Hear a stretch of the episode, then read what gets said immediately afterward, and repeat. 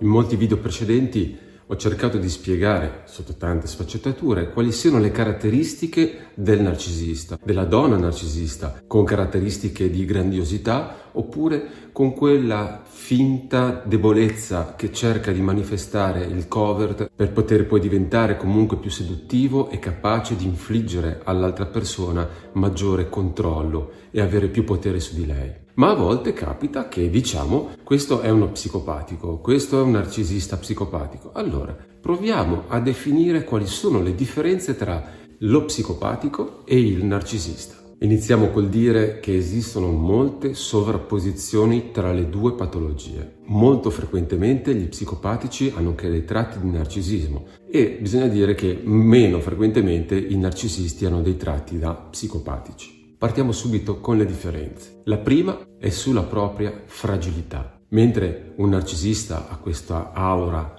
di odiosa superbia e che se viene semplicemente un po' scalfita da critiche o non lusingata, prova subito un senso di insicurezza e di paura e di fragilità. Mentre uno psicopatico, al contrario, è una persona che non prova emozioni, non prova disagio. È generalmente calmo e calcolatore non si preoccupa delle critiche degli altri. Pensano e ripensano, calcolano, ma con poca emozione all'interno, né rabbia né gioia. Ad esempio, se un narcisista all'interno del proprio luogo di lavoro, nel proprio ufficio, è un abile manipolatore e cerca di indurre gli altri a fare ciò che lui vorrebbe per potersi sentire sempre in superiorità rispetto agli altri, se venisse scoperto a dire delle bugie o a fare delle cose, delle truffe o qualcosa di ingannevole, proverebbe un senso di forte vergogna per la paura di perdere l'ammirazione degli altri. Non vorrebbe apparire in quel modo e allora potrebbe avere delle reazioni emotive che lo potrebbero mettere invece in cattiva luce. Lo psicopatico no. Nel momento in cui viene scoperto nella stessa situazione, mantiene calma e sangue freddo e continua a negare ciò che è successo e se fosse anche scoperto, continuerebbe comunque la propria strategia, infischiandosene di tutte le opinioni delle altre persone o del poter aver perso l'apparenza che aveva prima, cioè l'immagine. Seconda differenza, il narcisista è sempre preoccupato del proprio ego, di quanto possa gonfiarlo e farlo diventare più grande. Lo psicopatico invece è solo preoccupato da quali guadagni potrà trarre da quella situazione. I narcisisti ti maltrattano, cioè ti trattano in maniera offensiva e ti abbassano rispetto a loro, è perché vogliono mantenere il loro grado di superiorità nei tuoi confronti, il loro potere. Lo psicopatico no, lo psicopatico lo fa per piacere, per un guadagno, per un interesse, non ha bisogno di aumentare il proprio ego, lo fa perché è interessato a ricevere qualcosa. Facciamo un esempio? Scoppia un incendio in una casa? Se ci fosse un narcisista overt, fosse lì a guardare l'incendio e vedesse che c'è molta gente che lo osserva,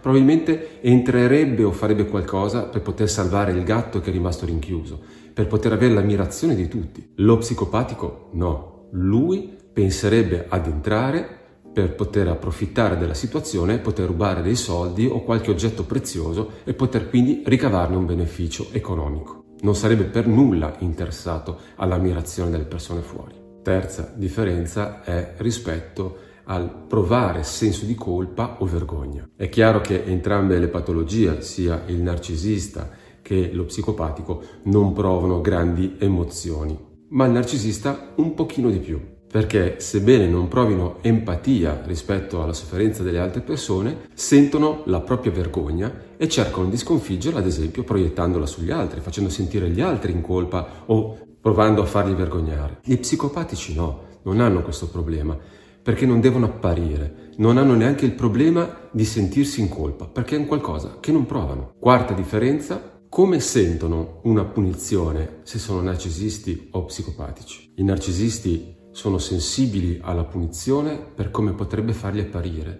per l'idea che la gente si potrebbe formare di loro che sono stati scoperti e anche puniti. Quindi è probabile che i narcisisti provino ad adattarsi a dei comportamenti anche di tipo sociale, accettando determinate regole per non incappare in questa disapprovazione collettiva. Gli psicopatici invece non sono assolutamente interessati, ovviamente, sentono la negatività della punizione, ma non per l'idea che gli altri potrebbero farsi, semplicemente perché è un impedimento a poter proseguire nelle loro attività e soprattutto nella loro ricerca del piacere. Ed è questo il motivo per cui detestano le punizioni. Non di certo per il fatto di aver commesso qualcosa di sbagliato o contro la legge. Quinta differenza è di quanto, come avremo capito, hanno bisogno di ammirazione i narcisisti rispetto agli psicopatici. Il narcisista è fragile ed insicuro alla base e quindi ha sempre bisogno di avere lodi ed ammirazione da tutti.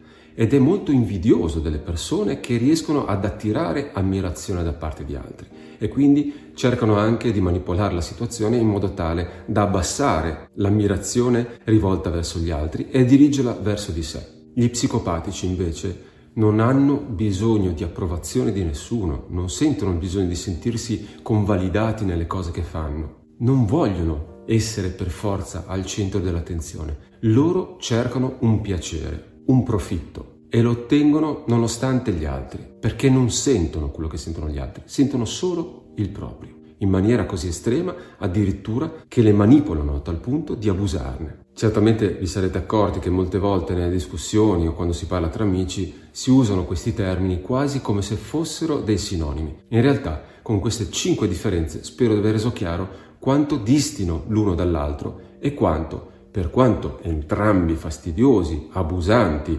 manipolatori, gli psicopatici in realtà siano molto più pericolosi dei narcisisti.